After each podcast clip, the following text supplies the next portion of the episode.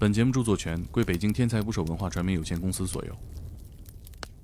你知道老外叫中国人参赛，他有一个特别不好的毛病，就是他不会告诉你比赛项目。是这个项目，这种比赛就都不告诉不是。外籍选手都知道。我说行了，我说你算撞枪口上了。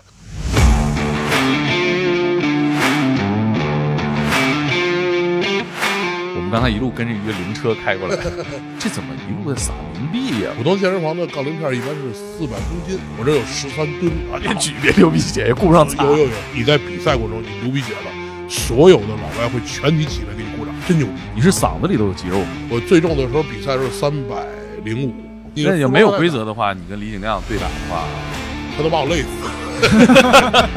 所有的内裤都要找裁缝定做。知道后来为什么去美国？因为美国有大码衣服。我都不知道这个东西能写到六个六叉，老板说没有人会把袖子做到一尺八，就赶上女孩裤腰了。美国政府为什么在监狱里边设了很多健身房，跟他的饮食结构有关系。美国人吃肉吃的多，所以他他妈闲的难受。强写俩字干你。对，他还行，他下来了，他好脖领子。我还敢薅你脖领哟子，挺凶的，对没有对架的人。呃，中国第一个冠军是一个农民工，有没有人问你的国籍啊？问我是不是韩国人。韩国人过分了吧？我这这美国人是一个至高无上的那种感觉，你知道吧？就得干他们，干服了他就是你朋友，你干不服，永远他就觉得你不如他。请点击订阅我的播客，拜托了。motherfucker think twice. Look, but don't touch motherfucker think twice. You don't want me pull my bang bang. Look, but don't touch motherfucker think twice. And you don't want me pull my bang bang, don't ya? Look, but don't touch motherfucker think twice. You don't want me pull my bang bang. Look, but don't touch motherfucker think twice. And you don't want me pull my bang bang, don't ya? 打捞最带劲的职业故事，这里是天才职业，我是猛哥。我们一起聊天的还有我们的天才不少 FM 的克林。大家好，我是克林。哎，每期一个给人带来勇气的职业故事。这一期有点心虚，就是大家都叫我大猛，但是跟今天的嘉宾站在一块儿，我是又不大又不猛。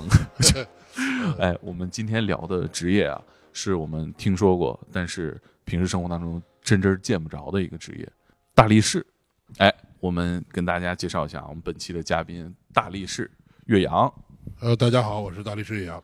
这个我们现在所在这个位置啊，是这个岳哥的这个工作室啊，训练基地啊。对这位置啊，确实是远了点儿。对，我们刚才一路跟着一个灵车开过来，我开着开着说这怎么一路在撒冥币呀？我说这到哪儿了？就我停在这个这个风景特别秀丽、空气特别清新的一个地方。对，这你看到这个训练基地出了，现在中国很有名的很多大力士都是从这儿出来的。啊对对对，出来大概有百分之六十以上的大力士都啊出自于这个地儿。这大力士黄埔军校，这个地儿虽然就是有点偏啊，但是在整个这个圈子里头是很有名的。好多这个现在健身圈里边的一些粉丝啊，都说来这儿训练是属于一种朝拜，朝拜式的。对，哎，我觉得咱们听众听不到，但我给大家形容一下啊，就是我这辈子没见过这么多铁片在一块儿，有十三吨十三吨。杠铃片，我就是这个是什么概念啊？就是普通健身房的杠铃片一般是四百公斤就够一个健身房的配重，我这有十三吨能毁二十六个健身房，对，就我我目之所及全是铁。四个跑步机里，你看我们现在能看有一个是坏了吧？就呃，对。这么多铁，就因为这个原来有十台，让我扔了六台，因 因为咱这个器械台都没地儿搁了练块儿咱不做有氧也做也做，但是少。啊。对，因为跑步机承重不了那么重。哎，那你你们这么多健身器材，这搬家怎么搬啊？我搬家特别好玩，我们当时从石景山搬到这边用了十三米的货车六个车，真的六个车。我给你讲一个特别好玩的，就是我们搬家的时候找了好多这边的农民的这个民工啊帮忙，啊每个人给个三百块钱，不需要他们去的，只需要把从车上搬下来。啊，干了两个小时，全体罢工，不干了。后来加多少钱都不干了，说因为太重了。后来到晚上十一点，我们又到那边的工厂找了四十个工人，花了将近八千块钱，可能一人二百块钱，这这才给搬进来。整整搬家搬了一个月，就这没点健身底子的，干这活也不好干呢。十三吨杠铃片你可以试一试。我不用试，我前段时间那个减肥健身的时候腰闪了，让人进来我们一看这个场景啊，然后克林问我说：“蒙哥，你腰还疼吗？”我说：“好了，但我现在看着有点疼。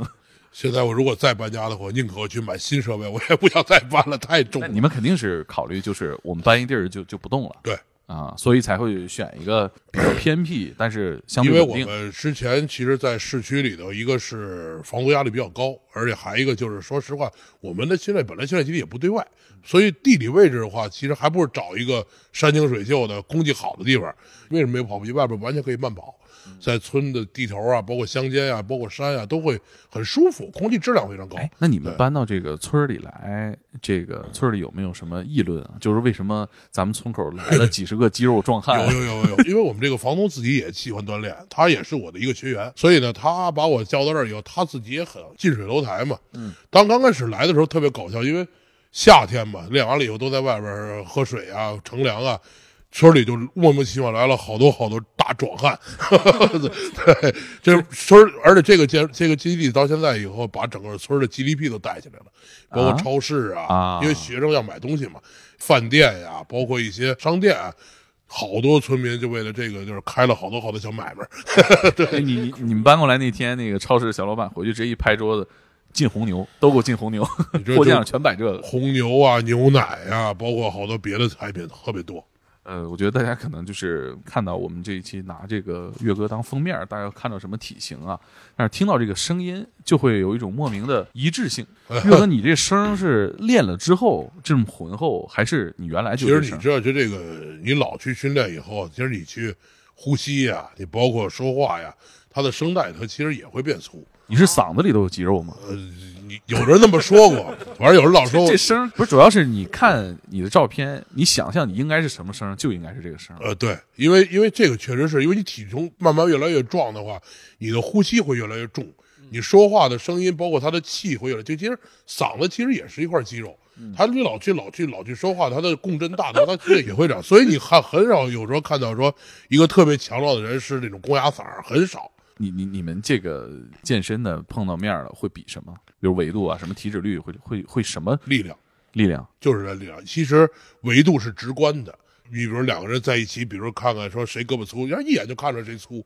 如果差不多的话，俩人在这个就开始盘道了。你卧推多少？啊啊我硬拉多少？你深蹲多少？我我比你有劲儿。主要是有三大力量。对，因为别的话或者也没有什么可聊的，或者就开始聊。昨天我推推了一个一百八十公斤，我推两百公斤，我操，这太沉了，没推起来，都是这些话题。大家在维度比拼的时候，有可能就会比谁有劲儿，然后有可能就会比谁的型儿好，比比胳膊呀，看看这儿，看看那儿，基本就这样。对对对 就，互相捏咕捏咕。呃，捏倒不用捏，因为只要上手捏的，基本都是小白。中高级训练者就是俩人就是聊一聊，聊完就就用语言来攻击对方的心理防线。岳岳哥，你多少斤？我最重的时候比赛是三百零五斤啊，一百五十二点五公斤。那咱体重秤能到三百斤吗？有有有，我们这体重到一三百二十斤都有。对，因为有特殊体重秤这边，对，就我们居家那种是最高到不了三百斤？所以居家到二百四、二百六对，二百六到头了那。时候说孙悦那个体重二百六，是因为就能踩到二百六。孙悦那专业一圈半，对嗯，那对那您这个就是得拿专用的体重秤去。对我赛季的话是比较重，非赛季的话一般控制在两百七。对，因为我们这个比赛跟健美比赛不一样，就是我们越到赛季，体重要往上涨，要玩命去长体重。因为大力士比赛的话，体重是很重要的，因为你要去拉汽车，因为它是无差别比赛。说到这个，我们就想聊聊大力士这个职业，或者说这个身份。大力士这个词儿其实是一个特别有文化的一个词儿。对就我们古代叫海格力士，斯嘛，海格力斯啊，包括咱们古代的是项羽，对，所有叫士的全是要么是当官的，要么是当兵对的。就但是大力在我们这个时代已经不需要了，我们看到的大力士基本都是在比赛。其实啊，他只是说这种形式是一种比赛。其实我们生活里边比较崇尚的还是比较力量大的人。你看，有的时候小时候搬一个比较重的东西，家长会说：“哎呦，这小孩劲儿真大。”没有任何人觉得劲儿大不是一件好事儿。所以说，你看，所有在生活里边，你比如你同事之间，你搬个桌子，哎呦，你劲儿真大，真好。所以没有人说你劲儿大，你真讨厌，没有，但是，对吧像你们大力士这个圈子，生活当中应该没有搬不动的东西。基本没有吧。其实我老说什么大力士来源生活，你看他的比赛都是在农村里干活的这些项目，把它变成一种娱乐。推石头，对，你要搬石头，完了以后推卡车卡车拉卡车去翻轮胎，挑这个重担往前走，他其实就是农村农民在闲暇之余比一个谁的劲儿大，把它变成一种竞技体育，所以它的娱乐性、观赏性，包括它的这个老百姓的认知度会很。因为你看吉拉汽车，哇，你能拉动汽车，而且老百姓哇，你真牛逼。而且发那大轮胎，视觉上会感觉哇，真厉害，就这种感觉比较好。对，它不像说健美运动，咱们说实话，因为老百姓觉得你涂上油彩又变成那样的话，就觉得他接受不了。但是你去看那，哇，这人真有劲儿，他觉得嗯有劲儿是好事，我也想试试。对，它是一个参与度比较高的运动。哎，那这个运动是从哪个地区开始？和北欧的运动员？对，因为其实大力士最根的这个根在冰岛，他因为冰岛人是他是维京人的后裔，维京人其实在小的时候他就是种族淘汰这种。就是强势的人就会掌握，一个咱们就说就是繁衍后代的权利啊，统治的权利啊。从小俩人就打架呀，搬石头扔石头啊，所以他就比较崇尚于强壮，因为寒带嘛，只有强壮人能活下去。他们从那个时间段开始就是留大胡子呀，然后很壮啊，所以冰岛人现在现在世界 number one 就是冰岛人。岳哥，你这个整个这个形象跟那边人也很像，其实不是像，就是你知道大力士这个圈子里头啊。他固定的装扮，首先就很多人都是有一个大胡子，为什么？就跟你骑哈雷一样，骑哈雷一定要有胡子，要有纹身啊，变成了一种标配。因为本身它就是维京人的一个流传下来的东西，它胡子证明什么呀？第一，你的睾酮，你的雄性荷尔蒙很高。第二，这种粗犷的性格，所以他就变成了一种大力士的一种形象。所以你看，全世界大力士基本上全都是大胡子，没有这个刮得很干净的，很少很少。车是不是也都是喜欢这种美系肌肉车？反正基本上大力士开的车都是比较重型的机车，就多一点。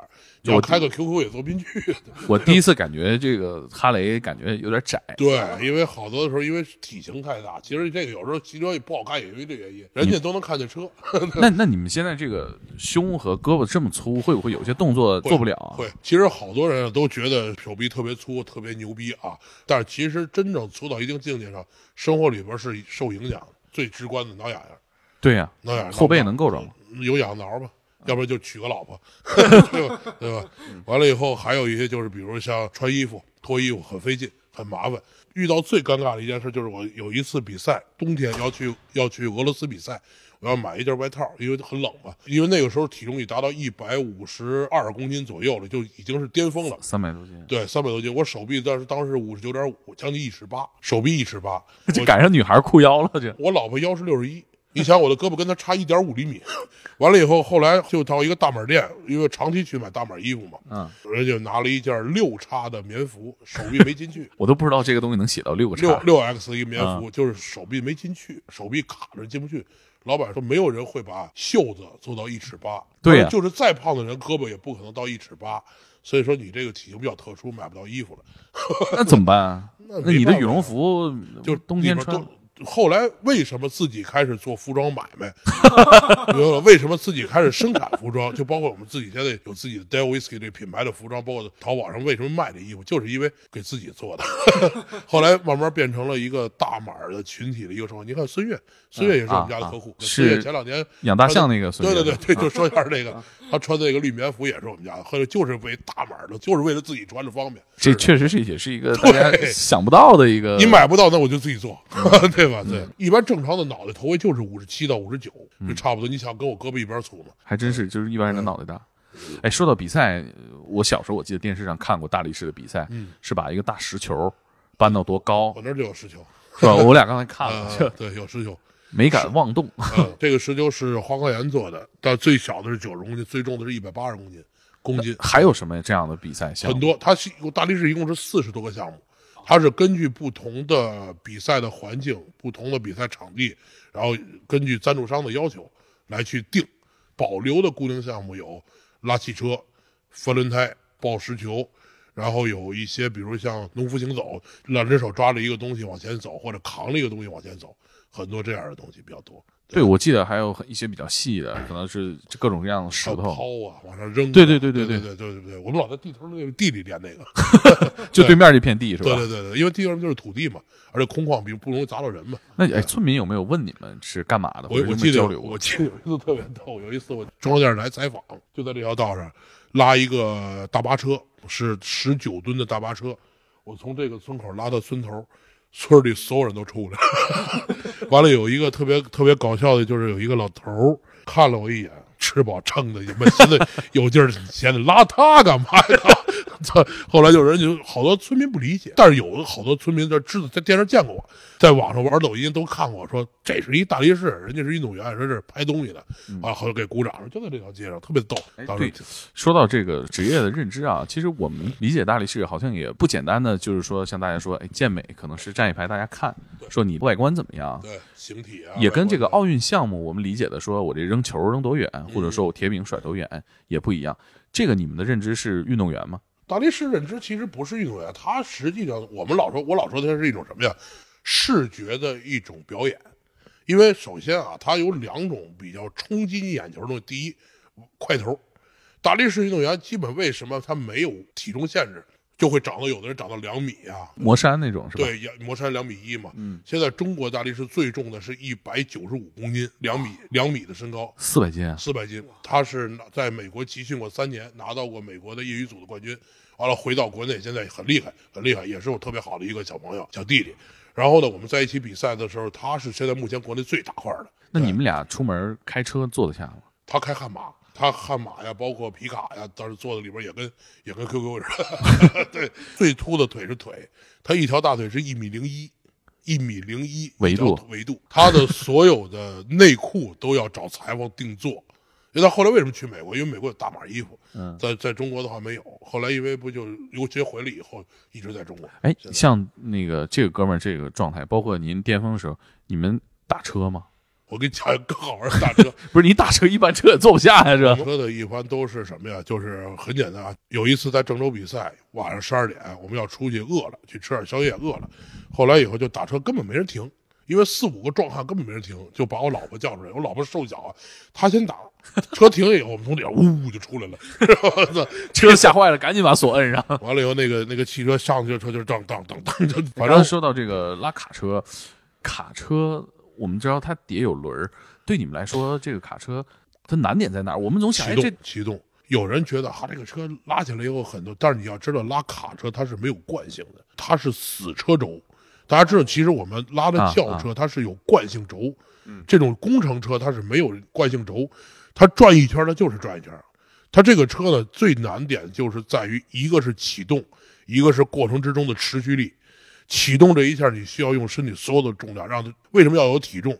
这个体重冲击这一下的重力，这个车启动起来以后，你开始做这个小步开始倒，你要有持续的一个惯性走，而且你不能停，你一停它就停，所以你始终要保持一个力往下拉，很难很难。它的心肺拉车拉到二十米的时候，到第十六米的时候，就心脏已经快炸了那种感觉，没有氧气了已经。没有练到流鼻血那的时候？就很正常。流鼻血，我跟你讲一流鼻血，流鼻血其实好多人不理解，说看那个比赛流鼻血，说咱 别举，别流鼻血，也顾不上擦。有有有，说那个流鼻血以后说说好脑袋，其实没有事，鼻血是保护的，流鼻血是证明他的颅泄压大，泄压阀，他就是毛细管破了。你知道我们出去在跟老外训练集训的时候，比赛的时候，如果你在训练过程中，或者你在比赛过程中你流鼻血了，所有的老外会全体起来给你鼓掌。就是啊练到位。在大力士的这个这个这个圈子里头，如果你训练流鼻血，证明你没有保留，你达到身体极限，你啊牛逼。所以我们在有一次跟美国队训练的时候，就是另拉着流鼻血了，我全体就给你鼓掌，就欢呼，真牛逼。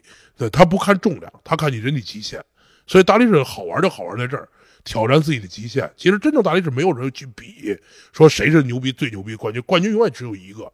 但是很多大力士为什么享受这种状态，让这种感觉，牺牲是光荣的，这个也一样。很多人说练健美是男人运动，其实壮汉呀，包括大力士力量项目是男人里边更咱们人的一项运动，更野蛮、更原始、更简单，就就是暴力嘛。我老说健美运动员不是运动，它是一种审美，它是通过运动方式来达到一个身体的体型变化，放在那儿去展示。它不是运动能力表现，而大力士是什么？通过锻炼以后，在赛场上你要需要有运动能力表现，你跑得快，你举得重，你的速度更快，你可能才会赢。你当天的身体状态，你比如说，哦，昨天失恋了，我今天比赛可能就崴迷了，或者你昨天晚上没睡好，都有可能影响第二天状态。它是不定不确定因素，而健美不一样，你把状态调整好，有可能在后台的时候就已经分出谁是冠军亚军了。不确定因素也是所有的游戏、体育好，玩的东西在里边儿，对。包括赌博也是这个不确定因素是最有魅力的。对，你知道，当你去比赛的时候，去挑战一个重量的时候，你有可能在一瞬间产生了一个，哎呦，我可能举不起来。你放心，你绝对起不来。你的肾上腺素，包括你的这些自信度，就一下就下去了，所以很刺激。你知道，很刺激。当你挑战成功以后，很舒服。大力士这个项目跟一些更直接的奥运项目离得近不近？不近，因为它是为什么？因为它首先没有体重级别。奥运会的基本项目就是，首先它必须有体重级别划分，要这样公平。它这个东西它就为什么进不了，就因为没有体重限制，都是越体重越大。你这看很多国家是肯定参加不了的。对，所以所以说你没法参与到奥运会。而且第二个就是药检，呃，这个话题其实没有什么可避讳的，因为职业选手都是激素类的用药的，因为不可能就包括魔山，不可能达到一个状态，所以他们会用这个，因为他们的商业价值要大于这种什么经常说的体育精神价值。一场大力士比赛，人家收入个几十万美金很正常，因为就是表演，就跟我们看 WWE 一样。说激素、类固醇，包括药物，大家很回避。那上升到娱乐圈的时候，那很多娱乐健视明星也用类固醇。史泰龙，他要保持他的肌肉状态，他就需要用了，因为他是娱乐，他不是体育精神，所以很多人把这分不清楚。确实是这一关有点卡在这儿，有一点对互相难以协调。对对对对对，你要是说奥运会，你说我要为了体育精神，那那肯定兴奋剂这块东西是避免不了的。你要回避它，还体育一个很干净的一个东西，公平。可是你要是上升到娱乐，我就要说我要演出这个大块头，我要有很高的名望，我要牛逼，我要能通过这个能挣很多钱，药物你是避不了的。那我就说 WWE 嘛，全都是重灾区，这很正常。对是咱们这个行业里所有人从业者都知道，我们在做的是一个跟表演和娱乐息息相关的事情。但是有好多小白分不清楚，他老觉得，嗯，这个东西跟奥运会挂钩，老去拿你跟举重比，不是一个东西。举重是有技巧的，对，举重一来玩不了这个，这也玩不了举重，它不一样。对，这个有点像干活儿你搬一个箱子往上搬，你很费力，有可能我用一个很轻省的办法，省力的话让它这个移动的更快。傻劲儿，我第一次比赛我记得特清楚，我是在二十几岁，二十六岁的时候参加第一次比赛的时候，有劲儿根本使不出来。你看这个东西就完全动都不动，翻那个轮胎，翻那个三百八十公斤轮胎，硬拉二百七八十公斤的话，你要按说按正常的话都能翻，但是你就是翻不过去，你不会使这个劲儿，你永远找不着这个巧劲儿。所以我老说力量跟劲儿不是一东西，你力量是你推杠铃，我从 A 点到 B 点我有有力量，劲儿是什么？干活儿，你干不了活儿。我记得我小时候看大力士比赛嗯也是推石头拉汽车。那这些年有没有什么更多的探索的方式？比如说像 WWE，它会有不同的组合方式。呃，有。现在我参加过现在几次国际比赛上，我现在变成了国家跟国家的小团队对抗战。原来大力士赛的话是个人赛，嗯，一帮人参加，比出一二三四五六七八。现在是什么？以团队性质来完成。你比如中国队三个人，美国队三个人，俄罗斯，我后边这个奖杯就是我们团体战的，那个是我们把美国队击败拿了第三嘛。当时一共五个国家，中国队拿第三嘛。当时也是就是变成了一种团队性质。你比如拔河，你比如像一些接力，你比如像一些三个项目，每个人完成一项，来取一个时间最短的一个或者总重量最高。就玩法现在越来越多，拔河这事儿是体重有决定性绝对性性。我们那个就是因为有二百公斤那个人，啊，所以美国队根本就不是根儿，把美国拔过来了。美国都没拽动过。美国那个队基本平均体重是一百二十公斤，也很壮啊，很壮。但是我们这边也是一百二十公斤以上，但是有一个两百公斤的，啊他就飞起来了。对，所以我们占了一个这个优势，当时就把他赢了。听着就很刺激啊！很刺激。当时我们都全场都疯了。我说这美国人其实真的特别傲。美国队再进到我们比赛，因为当时有白俄罗斯、有俄罗斯、有巴基斯坦、有有美国跟中国五个国家嘛。当时美国队来，哎呦，那就就牛牛逼大了，就跟就跟特朗普一样，牛逼大了，一旦谁都不理。直到我们把他干下去以后，他们才低着头，才过来跟你照相，否则根本不理你。美国人是一个至高无上的那种感觉，你明白了吧？就得干他们，你知道吧？就得干他，干服了他们。我跟你说，美国人就这样，你干服了，他就是你朋友；你干不服，永远他就觉得你不如他。这这这这个民族就这样。比如说你以个人身份出去的时候，有没有人问你的国籍啊？就因为你看起来说你是其他国家的也，呃太多了，也像太多了。我第一次去俄罗斯比赛的时候特别逗，人家问我，首先人就问你是墨西哥人，墨西哥就是有胡子嘛，扎辫子有胡子，各种。第一是不是 Mon Mongols？问你是不是蒙古人？长得很像。对，蒙古人。然后我说不是，然后问我是不是韩国人，我说不是，然后日本韩国人过分了吧？我觉得这 韩国人，对对，完了都反正肯定东南亚的一带，我说不是，我中国人，很惊讶。主要我觉得韩国人跟咱长得也差不多呀。呃，不，亚洲人其实都差不多，都是黑头发，因为中国人能分清楚日韩美，但是其实东方人在老外眼里全他妈一个一长相，一个样儿。但是我觉得他们如果说你像蒙古人，我我一看我觉得嗯有那感觉最早是好多人都都说我像外蒙人、蒙古人，啊。那你有少数民族血统吗？没有纯汉族。说完中国人以后，他们挺惊讶的，就是你突然觉得说这在游泳场上出了一非洲人，你们这儿连他妈水都没有，你怎么参加这种比赛？他们脑子里的印象的这个中国人就应该是咱们看在电视剧里面那些，比如说南方的那种，哎，戴一个金丝眼镜儿，瘦瘦小小。他说你是我见过最大的一个中国人，对他他很奇，他说中国人现在也有练这个，我说有啊，很多。哎，像你参加所有的比赛里面，最来劲、最有收获感的是哪个？就是我拿那个单项冠军那那场，什么时候的事？呃，五年前也是在乌兹别克斯坦，它是一个世界冠军大力士冠军杯。当时比赛的时候，你知道老外叫中国人参赛，他有一个特别不好的毛病，就是他不会告诉你比赛项目。我们完全不知道比赛项目，问他的时候，他永远就是啊，到时候再说，到时候再说。我们的翻译一直在问他，备赛的两个月之前就不知道有什么项目，他就告诉你大概有上肢、下肢有什么大概一项目，具体重量不告诉你。这个跟你的训练的策略是有没有没有。我们每一次到出国比赛都是摸黑去的。就这个比赛到现场，我才知道哦，有这项目，这项目怎么规则？是这个项目这种比赛就都不告诉不是。外籍选手都知道，我这只有这个我们不知道为什么，就是不跟我们说。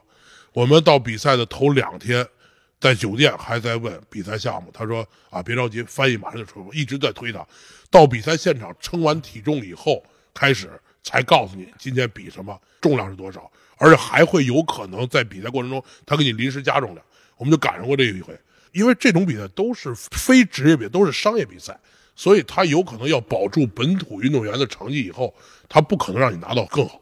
嗯，就很正常，很正常。俄罗斯人就这样，毛子就这德行。完了以后，就这个比赛上举这比赛，我本身上肢力量是很好的，我上肢力量应该不敢说特牛逼，反正国内应该这两年我还能保持在前三，前几年一直是中国第一。基本上我一看到比赛有一个推举的动作，一个围巾举，我一问重量一百四十公斤。我说行了，我说你算撞枪口上了，我说我就给你玩一个，让你彻着，我就把所有别的项目全放弃，我就保存体力玩这一项。后来我就干他。那个当时到我比赛的时候，我举了十五次，所有老外最好的才举了六次，我超了他们两倍多。这太炸裂了。当时现场都疯了，现场已经爆了，就是没想到一中国人说这个项目能举这么多次。后来有一个冠军，他举了十五次，他是整场全场冠军，那挺牛逼的一个俄罗斯，大概一百七十公斤体重，他举了十五次，但是他时间没我短，我把他赢了。当时现场全场都炸了，全场给我鼓掌。下来以后，开始所有运动员跟你照相、聊聊天儿说：“操，说你这上胳膊太牛逼了。”对，就得后靠实力赢得对对对。我就当时我记得特清楚了，我说行了，我说今天算行了，我说你算撞墙口了，我好好给你上堂课这回真的，当时是多少个人团队去的？我就我跟一个我的一个朋友，他朋友陪我去的，因为呃都是自费，我们所有比赛都是自费，所以说去一趟俄罗斯比赛也得好几万，朋友也是为了。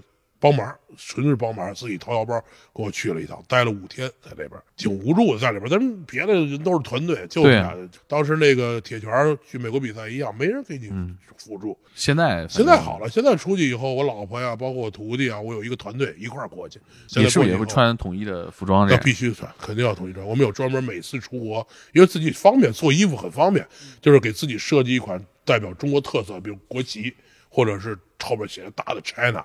我记得特清楚，我们前年去俄罗斯比那个力量举比赛的时候，五个运动员拿了四个冠军，一个亚军。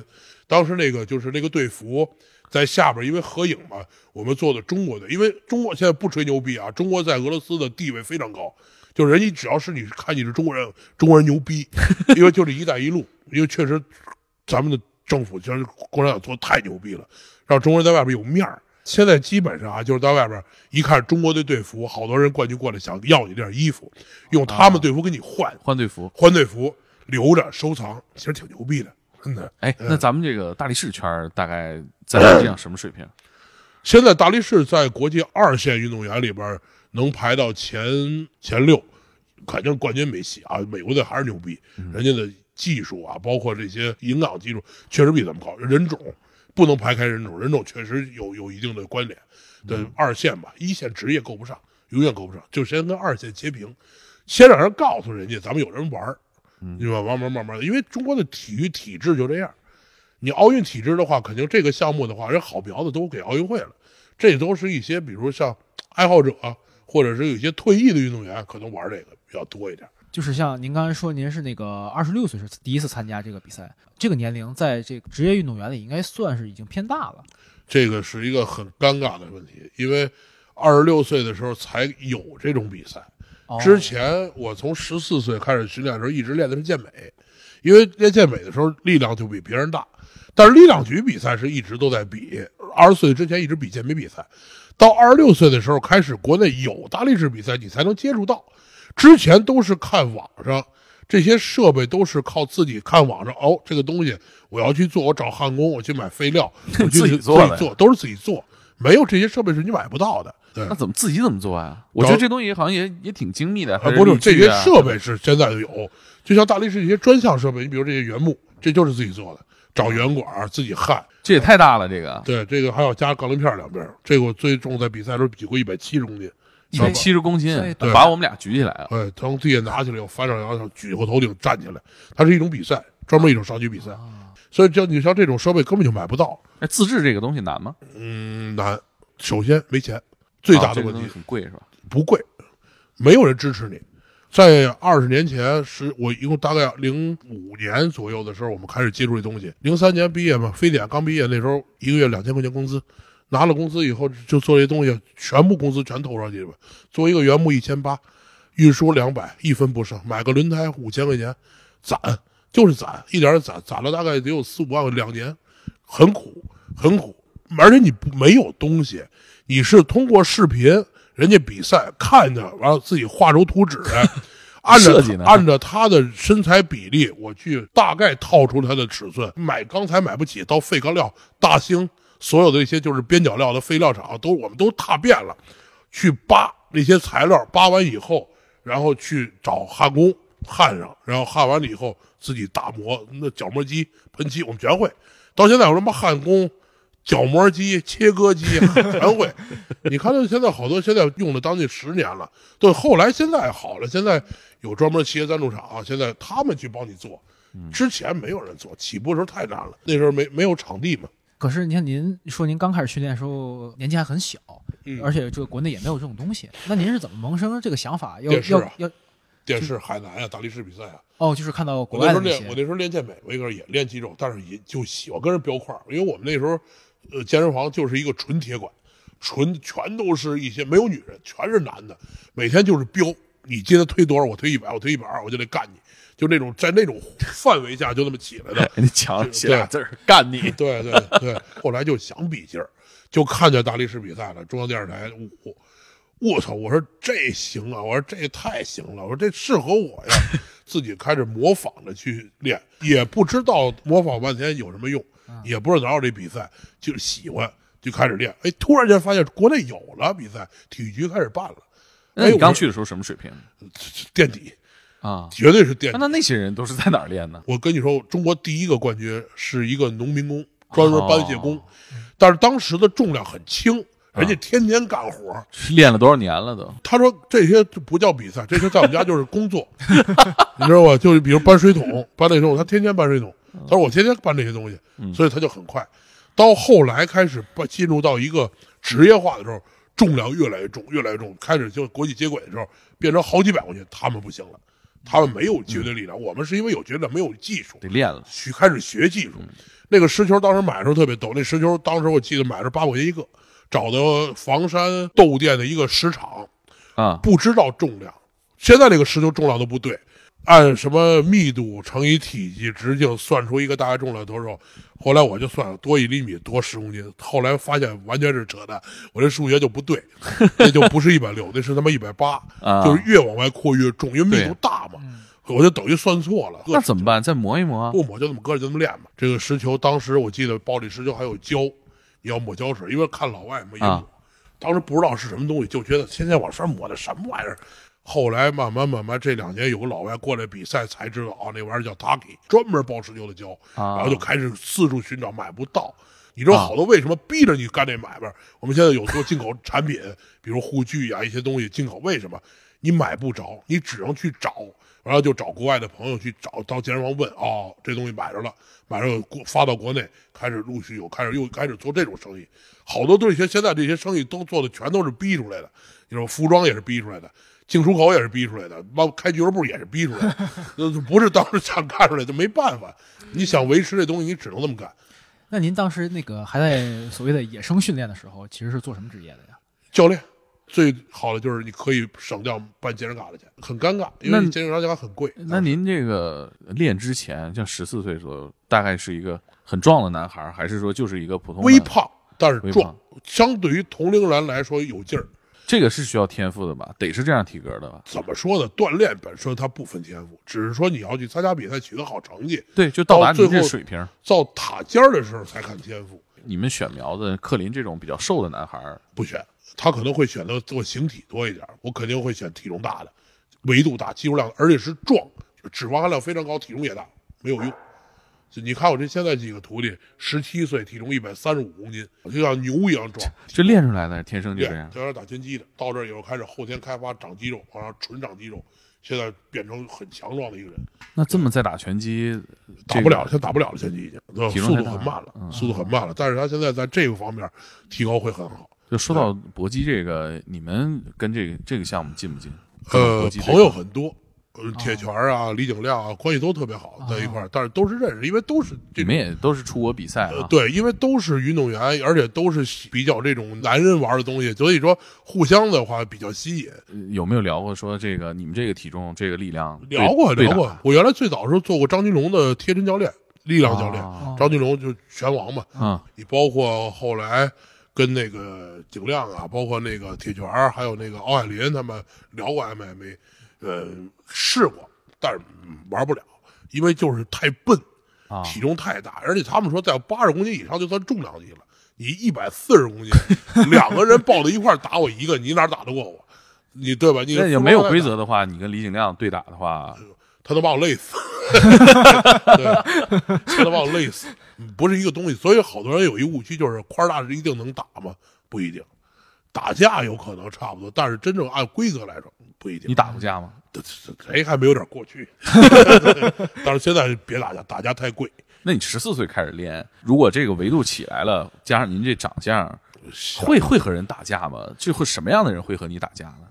不开眼的会打，不是什么情况？你可以给我们讲一个吗？我觉得不太理解为什么街面上会和你这种形象冲突之前的肢体冲突是很少的。现在这个法治社会基本上没有那么不理智的人。现在你看过那个视频吗？那个申驰在那个高架上啊啊，啊 跟人别车，然后 下车俩人也都没动手，没动不了手，太逗了那个。和谐社会，少惹事儿。别说打架了，就是你推我一下，我估计就飞了。我哥原来跟在机场跟人干过一次架，我推一哥们儿跟推棉花似的，这就真个推棉花。你要我推胸两百多公斤，一人才多少公斤，而且还站着。怎么会到这个程度呢？你也得理智一点，对面这种体型，是啊，下车就理智了。上下车之前不理智啊，正常行驶他别我，他把跑过去给我别了。那你说老爷们儿是不是骂两句粗口很正常？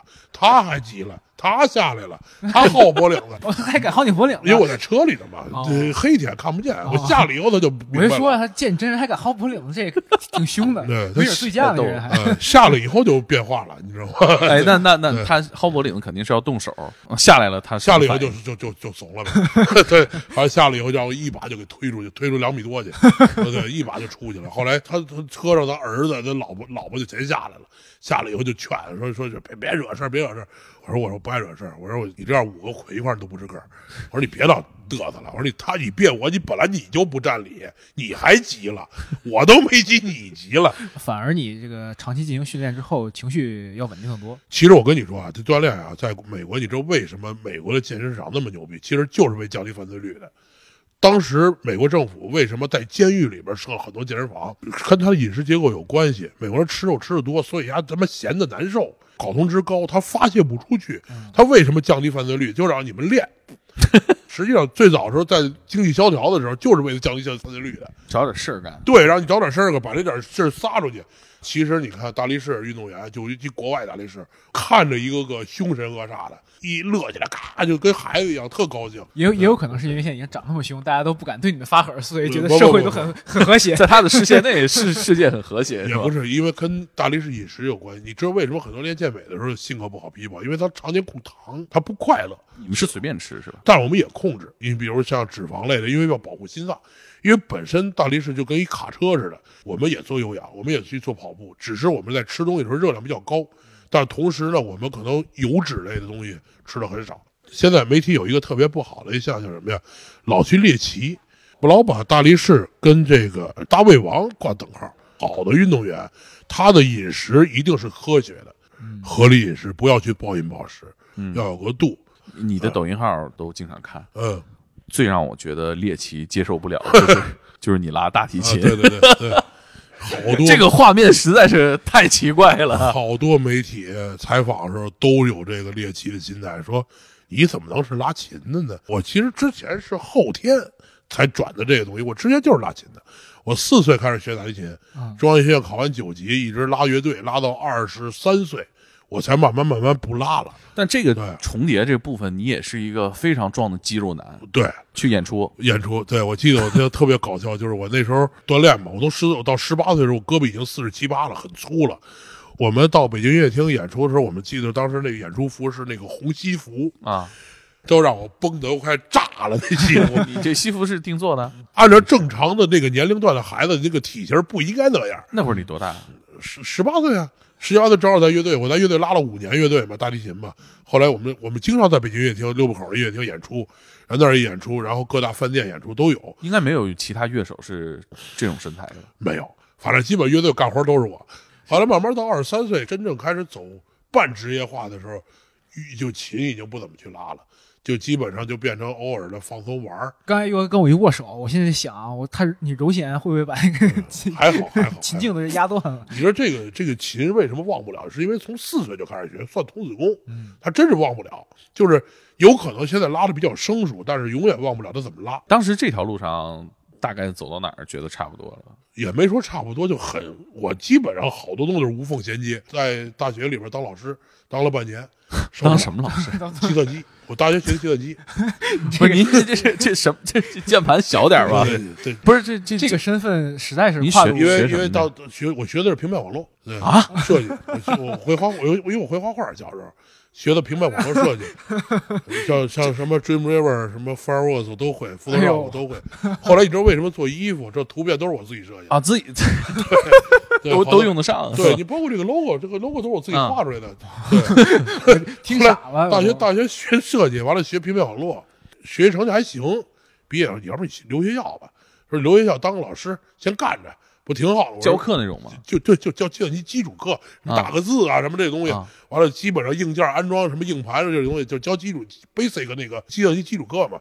干了半年，我说受不了，干不了。得撸铁。不是撸铁，就是办公室里全都是老的老师，净是给我介绍对象的。你知道吗？我们家闺女，我们家闺女刚毕业，大学毕业啊，你俩聊聊天，出去听听音乐会。我说，完了，后来要不然就是说这什么孩子升学问题、糖尿病的问题、高血压的问题，这办公室氛围确实是大家能想象到哎。听我这烦，我就又特别想去锻炼，每天就坐老师班车就来回这么折腾。后来我是偷着辞的，真是偷着辞职。我妈不让，我妈就就觉得多好啊。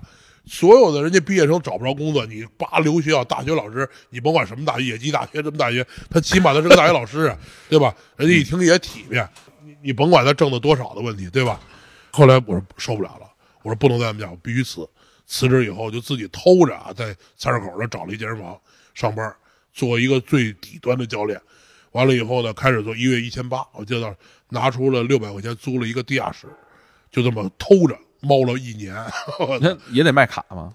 不是卖卡，就是每天上班九点上班，然后也也得跟会员说说，哎，你得对教会员锻炼，完了打扫器械卫生，最基础的嘛，啊最基础。因为那个时间段的时候，中国没有私人教练，就是一个月一千八百块钱死工资啊。我我其实后来慢慢开始走真正走教练这条路的时候，就是中国第一批私人教练正规的开始接受培训。嗯其实做教练为什么就是为很简单，锻炼不要钱，嗯能最直观的每天能接触到训练。上瘾，不知道为什么，就是这个东西人家理解不了。我十四岁第一次看见一本健美杂志，我就上瘾了。我说我操，我说人为什么能长成这么牛逼？后来就看那个施瓦辛格那个《终结者二》，嗯，所有的八零后孩子都是因为那个电影。我操！我说太牛逼了！我说必须得成这样。当时后来我觉得特别屌丝那想法，因为现在好多孩子都有，觉得好像你练出来以后就能泡妞。但我后来发现不是，不是，完全不是，招男的不招女的。这是个同性交友的一个玩意儿。后来我才发现，根本那个就是扯淡，你知道吗？嗯后来就开始一发不可收拾，就根本就停不下来，就每天必须得去。睡在健身房是最，你包括现在学员，好多学生跟我现在想法一样。原来有人说哥，你知道我现在就是在健身房里生活，我觉得太幸福了。你你当时呃你你音乐这条路大概走多远？高考加分呗。我跟你说实话，我都不像你乐，我我学习成绩其实特别不好，学习成绩是，我是因为我近视眼，我带着影响就是九百度近视。啊，这么高啊？我九百度近视，我左眼八百，右眼九百。那这我再告诉你最可乐的是，我直到初三我才知道自己近视眼。啊，我以我以为世界就是这么模模糊糊的，我就那时候可能眼睛有四五百度，就根本就看不见黑板。老师一块儿大，老师老让我做最后一个，看这黑板上所有字都是模糊的，字儿发虚。我也不跟我妈说，我一看看不清楚，我就不看了，我就开始玩儿。就是成绩从初二，初二之前还挺好的，从初二这一下就下来了。后来呀、我们班同学有一个特别逗，他有一眼镜儿，我逗着玩嘛。我说上课也不好好听，我说你给我玩会儿。一戴，我操，这么清楚。原来世界是这样的。我说！我说我从来没觉得世界这么亮过。回去我就跟我妈说，我妈这才带我去查眼睛，一看已经六百度了，啊，这才知道我这眼睛是近视眼。很高了。然后你听着，完了后来这眼镜眼睛眼睛不是度数上了以后嘛，这个成绩就不好了，等于高中就没上。初中考试的时候，因为学习成绩差，家里买了请了家教，玩命补，哎，把成绩补上来了。但是当时你不得报高中志愿吗？我妈说你成绩不好就别报高中了，你就报点职业技校吧。我妈说你想学什么呀？那时候计算机牛逼啊，冷门啊。我说想去学计算机，我说必须得学电脑，电脑以后有用，就报一电脑。后来他妈中考考的还挺牛逼，考五百六，我操，五百六十五百六十分考了一技校，我他妈上学校到技 五百六十分上技校状元啊，这绝对状元，他妈大红花儿，学学校老师开大会表扬我，这学校 number one。老老师没问你这孩子图啥呀？是老师问我图什么？你为什么呀？我说 我说我也不知道为什么。我说我那年是第一年职高技校可以参加高考考大学。高二的时候，我说妈不行，我得参加高考。我妈说你这学习都没学，而且特牛逼什么？我说你考文考理科就考理科，自己看化学书，弄本化学书我也看不懂，其实就是玩命看，看物理书自己自学。英语我英语好，英语数学都好，就是语文、物理这些不灵。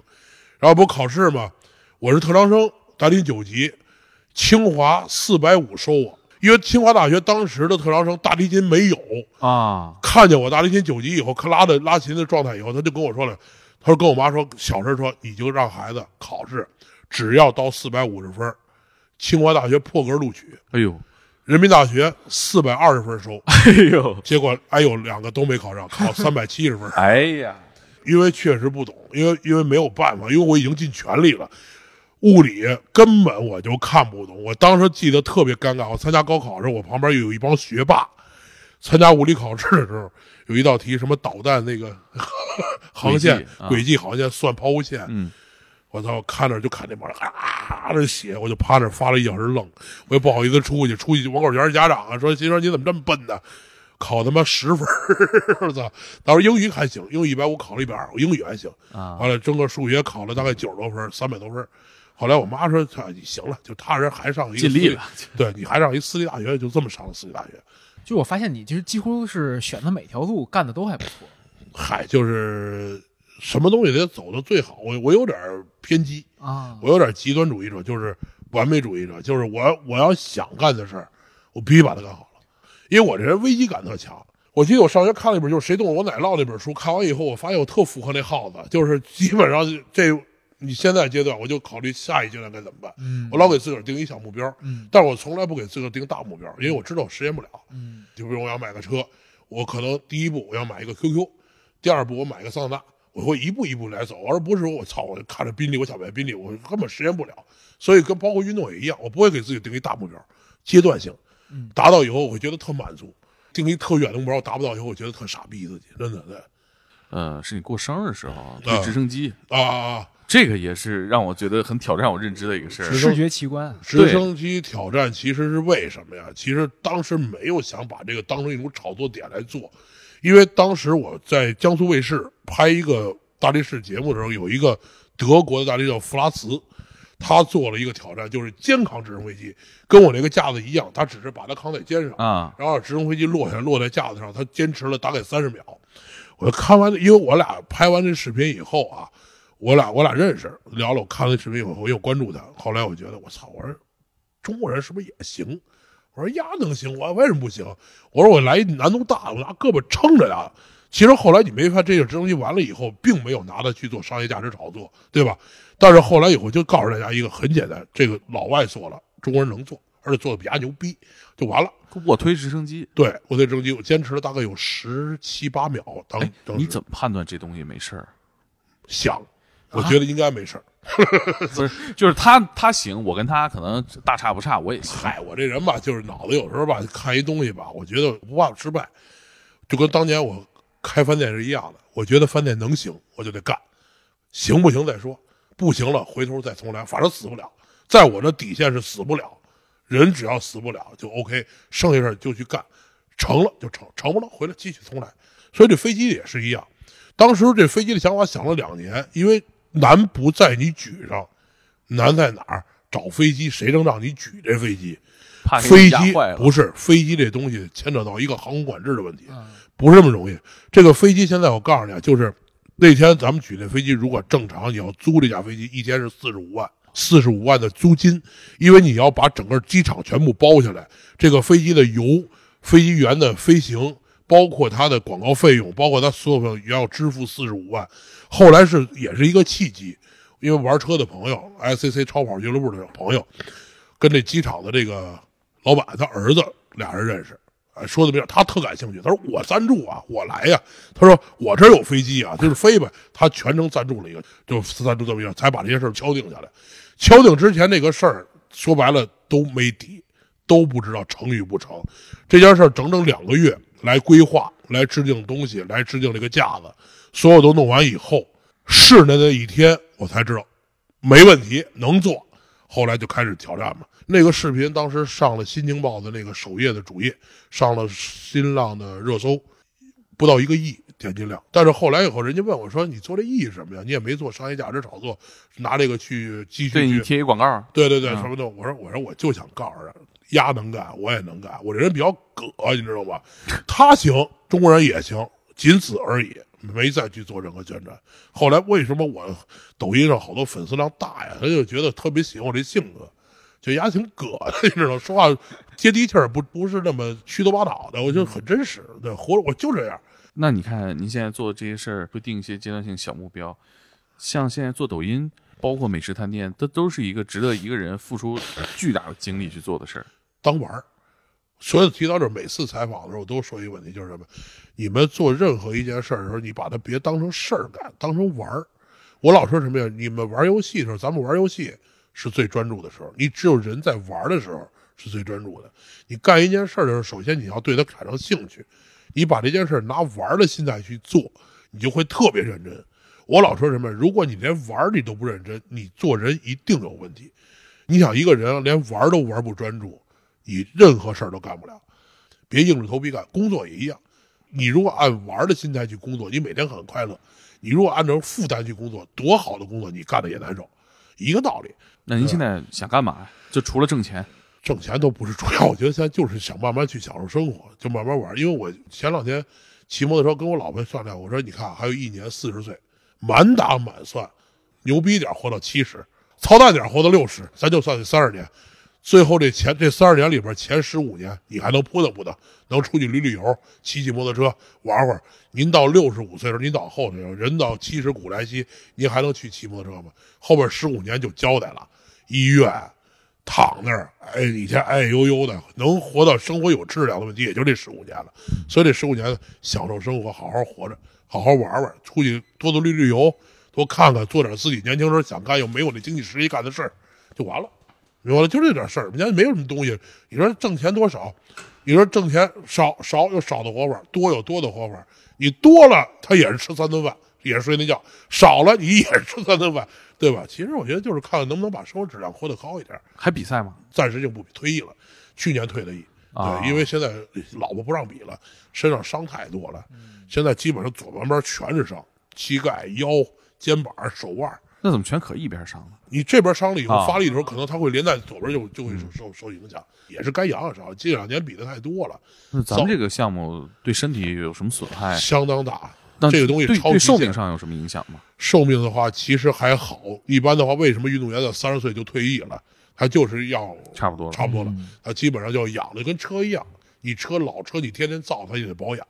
有关注过，就是说外国的大力士，包括一些健身的，他们平均寿命多大吗？呃，有的很短，有的很长。现在有的一个最大的大力士六十多岁还在比赛，啊，呃，叫老豪根，你们可以查查，叫老豪根。运动本身就会很很好的去延续你的寿命，因为活动活动活着就是动。